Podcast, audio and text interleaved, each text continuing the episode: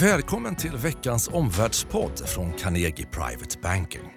Omvärldsstrategerna Helena Haraldsson och Henrik von Sydow belyser tre händelser inom makro och politik som påverkar de finansiella marknaderna.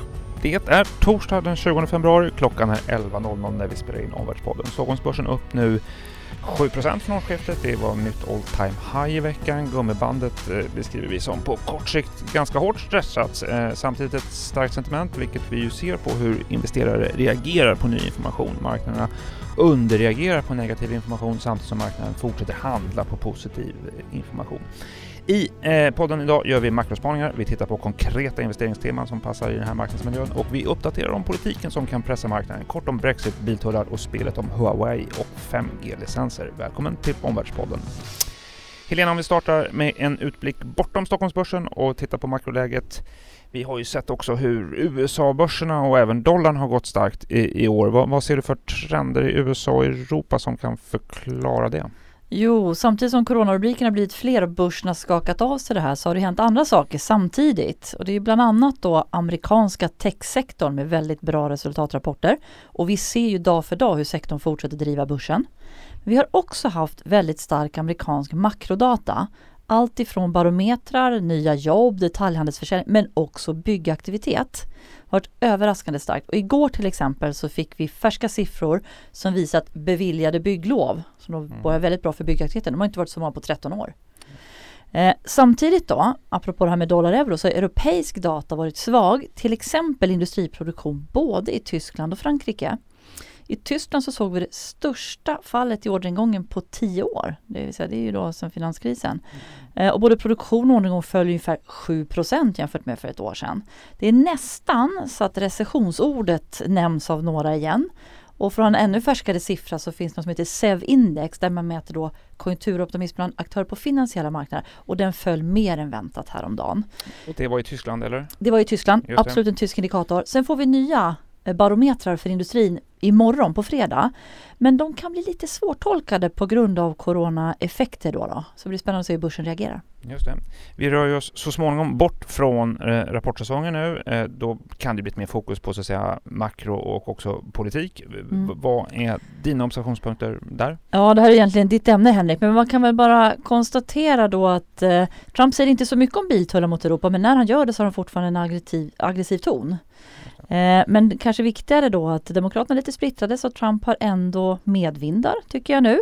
Medan i Tyskland då, apropå den här valutarelationen, så kan man ju säga att eh, Merkels kronprinsessa inte längre är aktuell och Europa är liksom, eller Tyskland är ju det stora landet i EU. Och där råder det nu faktiskt lite oklarhet då. Vad sker med koalitionsregeringen när Merkel lämnar och när lämnar hon? Det är inget akut men det är ett nytt osäkert läge. Om du skulle sammanfatta då en tilltagande dollarstyrka och en svagare euro, mm. vad, vad, vad, är huvudsakliga förklaringar till rörelserna? Ja, sämre makro och stökigare politik, det pressar euron.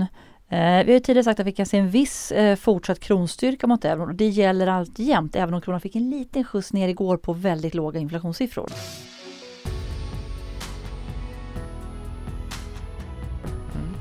Helena, om vi går vidare och tittar på vår nya strategirapport så innehåller den två teman. Ett kring hur man ska skydda sin portfölj i turbulenta tider och också ett hållbarhetstema som drivs av, av en tydlig me megatrend. Börsen har stigit kraftigt hittills år. Hur, hur, skulle man skydda sig? Man vill vara lite försiktig nu och, mm. och vill skydda sin sin portfölj. Hur, mm. hur, vilka verktyg kan man göra då? Vad kan man, göra då? Eh, man kan väl börja med att säga att någon, någon stor korrektion är inget som vi tror på men att hantera risk i portföljen är ju alltid klokt. Och två saker man kan göra redan nu trots att börsen är lugn. Det tycker jag det är guld och amerikanska obligationer. För det första då, en del av de kontanta medlen, alltså den kassa man har i portföljen, bör vara i guld. Det är ett jättebra alternativt portföljskydd när ränteplaceringar är så dyra och ger så dålig avkastning. Dessutom intressant just nu då att vi har medvind i guldet, det går kanonstarkt. Trots stark dollar och trots att börsen har skakat av sig corona. För det andra då, en del av den dollarexponering man har i portföljen, som vi tycker man bör ha, kan med fördel placeras i amerikanska räntepapper. De ger ju ändå plusränta. Eh, och kommer stå emot om börsen går ner. Mm, det här temat kan, kallar vi för antifragilitet. Ja. Vad, vad betyder det? Eh, det är ett fint ord, ett begrepp myntat av en professor och förvaltare, Nassim Taleb. Eh, han syftar då på saker och tillgångar som stärks under stress, alltså påverkas positivt. Till exempel då i kroppen, tänk på skelettet och musklerna, de blir starkare av ansträngning. Men på finansiella marknader så handlar det här om tillgångar vars värde ökar när marknaden blir slagen, när volatiliteten går upp, mm. kanske VIX-index på börsen mot 20% eller högre. Och de flesta aktier är ju då fragila, Eh, eller hur börser går ner när det faller. Eh, och framförallt när turbulensen ökar. Men till exempel schweiziska frangen mot kronan stiger i värde. Det är inte bara att de klarar sig, de ökar i värde när det blir turbulent. Detsamma gäller japanska yenen mot kronan. Yenen stiger när marknaderna skakar. Sen är det klart, även optioner och VIX-ETF, alltså börshandlade fonder på volatilitet, är bra antifragila tillgångar. Men de här placeringarna som jag nämnde sist, valutor, optioner etc. De ska man ju bara ta när börsen blir turbulent för att portföljskydd, alltså försäkring, kostar. Men guld och statsobligationer kan man göra redan nu. Det där var det ena temat. Det andra temat handlar ju om hållbara livsmedel. Mm. Vad ligger bakom till att vi kör detta som ett investeringstema? Ja, två starka megatrender nu och de här letar vi alltid efter. Det är ju bland annat klimatoro men också ohälsa. Och de här två sammanstrålar ju då i det här ämnet eller temat då förändrad livsmedelsproduktion. Vi ser ju redan hur konsumenter efterfrågar mer vegetarisk kost. Vi ser det i mataffärernas utbud och vi ser det på restaurangernas menyer. Men vi ser också hur producentledet förändras. Till exempel har skånska Oatly sett en stark efterfrågan på havremjölk. Vi har kört hur Beyond Meat och deras köttsubstitut till hamburgerkedjor, den aktien blev en kursraket förra året. Och vi ser också hur en del större globala livsmedelskedjor då avyttrar köttdivisioner. Vi ser också en del affärer inom det här området och bud. Eh, också faktiskt hur lagstiftare börjar införa sockerskatten. Och vi har främst sett det här i Syd och Latinamerika då. Där man till exempel i Chile har haft det här i fyra år men också märkning av onyttig mat med svarta stopptecken. Mexiko ska börja. Mm. Och det här är ju länder med stor fetma och diabetesproblem som man inte har råd att hantera. Du talar om en megatrend. Hur, hur ska investerare ta en exponering? exponering jo, vi är en aktiv fond som innehåller utöver livsmedelssektorn också agritech-delar. Alltså tänk vatten, gödning, artificiell intelligens i traktorer men också exponering mot förpacknings och logistikbolag som har med den här megatrenden att göra.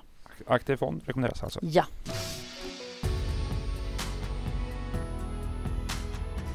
Henrik, på temat valutor. Pundet har ju stärkts nu sedan en tid tillbaka och samtidigt då som Boris Johnson nu tar lite tuffare positioner inför de fortsatta brexitförhandlingarna. Hur går det här ihop? Det går väl inte riktigt ihop. Alltså den här uppgången i det brittiska pundet, det pratade vi om eh, då i höstens strategirapport. Eh, just om brexitfrågan kortsiktigt skulle ge en klarhet om vad som hände så skulle det vara positivt för pundet samtidigt som det kvarstår då långsiktiga utmaningar. Och, och det, man kan väl säga också det här att när vi har sett en sannolikhet för stora budgetstimulanser när finansministern fick av förra veckan så har ju bundet fått en extra skjuts av det där.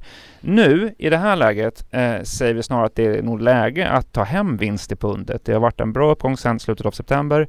Att Boris Johnson kopplar grepp över finansdepartementet är inte entydigt positivt och att han återigen tar den här tuffa brexithållningen i positioneringen för förhandlingarna.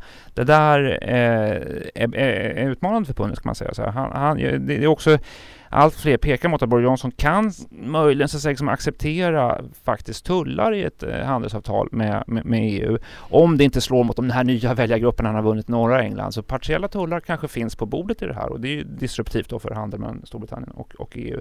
Det är väldigt mycket också rapporter från London nu att det är delivery mood i, i Westminster. Man ska eh, gör, ta beslut eh, snabbt. Det där, eh, man, man menar Boris Johnson har ett starkt mandat. Det är ett långt perspektiv i och med att det är i början på mandatperioden så det han har ganska mycket tid eh, innan nästa valhändelse. Det gör att han kortsiktigt kan ta en del ekonomiska bakslag. Det där kan, skulle i så fall kunna pressa, ehm, mm. eh, pressa pundet. Ja, apropå tullar och sånt. Vi vet att du följde den här stora säkerhetskonferensen som var i München nu i helgen. Eh, vad noterar du för, kring utsikterna där för amerikanska biltullar mot Europa? Ja, maktkampen mellan USA och Kina så blir det allt tydligare att Europa kommer i kläm. Man pressas framförallt nu om eh, Huawei-beslut om så att säga, möjligheten för access, att, eh, access för Huawei till, till 5G-näten. Framförallt fokus, just det, det är lite politiskt osäkert nu då, Tyskland, hur ska de agera? Eh, öppnar Tyskland för att släppa in Huawei i sina 5G-nätverk, ja då kan, öka, då kan risken öka för amerikanska biltullar mot Europa och tvärtom tänka om, Tyskland skulle stänga ute Huawei, hur Mm. svarar då Kina, som ju är en viktig exportmarknad just för, för den tyska bilindustrin? Mm. Så det är, man är pressad från olika håll här. Det är, det är ett besvärligt läge i den aspekten. I kläm i Europa helt enkelt. Ja, verkligen. Eh, Men om vi går tillbaka till Sverige, vi börjar med svenska börsen där i introt. Eh, Ja. Regeringen förlorade i veckan en budgetomröstning. Eh, Påverkar det regeringens beständighet och varaktighet, Henrik? Ja, historiskt sett kan man säga att det, det har ju alltid triggat en politisk kris när regeringen inte får igenom sin ekonomiska politik eller inte har kontroll över den ekonomiska politiken. Nu har det ju nästan blivit praxis, man, re, man re, re, regerar på andras budgetar och så vidare.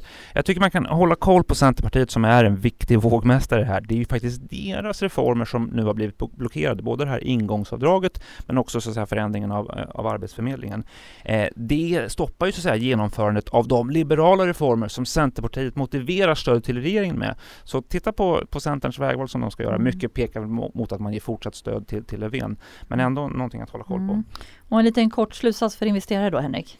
Ja, jag tycker ändå det här, Storbritannien är i ett sårbart läge nu. Eh, De spelar högt i förhandlingarna. Ta hem vinst i pundet. Eh, Så dagens slutsatser. Nummer ett, bättre makro i USA än i Europa. Så dollarn går starkare, euron svagare. Två, ett stadigt skydd i portföljen det är innehav av guld och amerikanska obligationer. Vid turbulens, fundera på frang och yen. De går ofta upp i orostider. Och tre, ta hem vinst i pundet. Boris Johnson tar nu en tuffare ton i brexitförhandlingarna. Nästa vecka är det sportlov för både Helena och mig, så håll utsikt framåt för podcast från Carnegie Private Banking. Tack för att du har lyssnat idag. Tack för att du har lyssnat på Omvärldspodden från Carnegie Private Banking.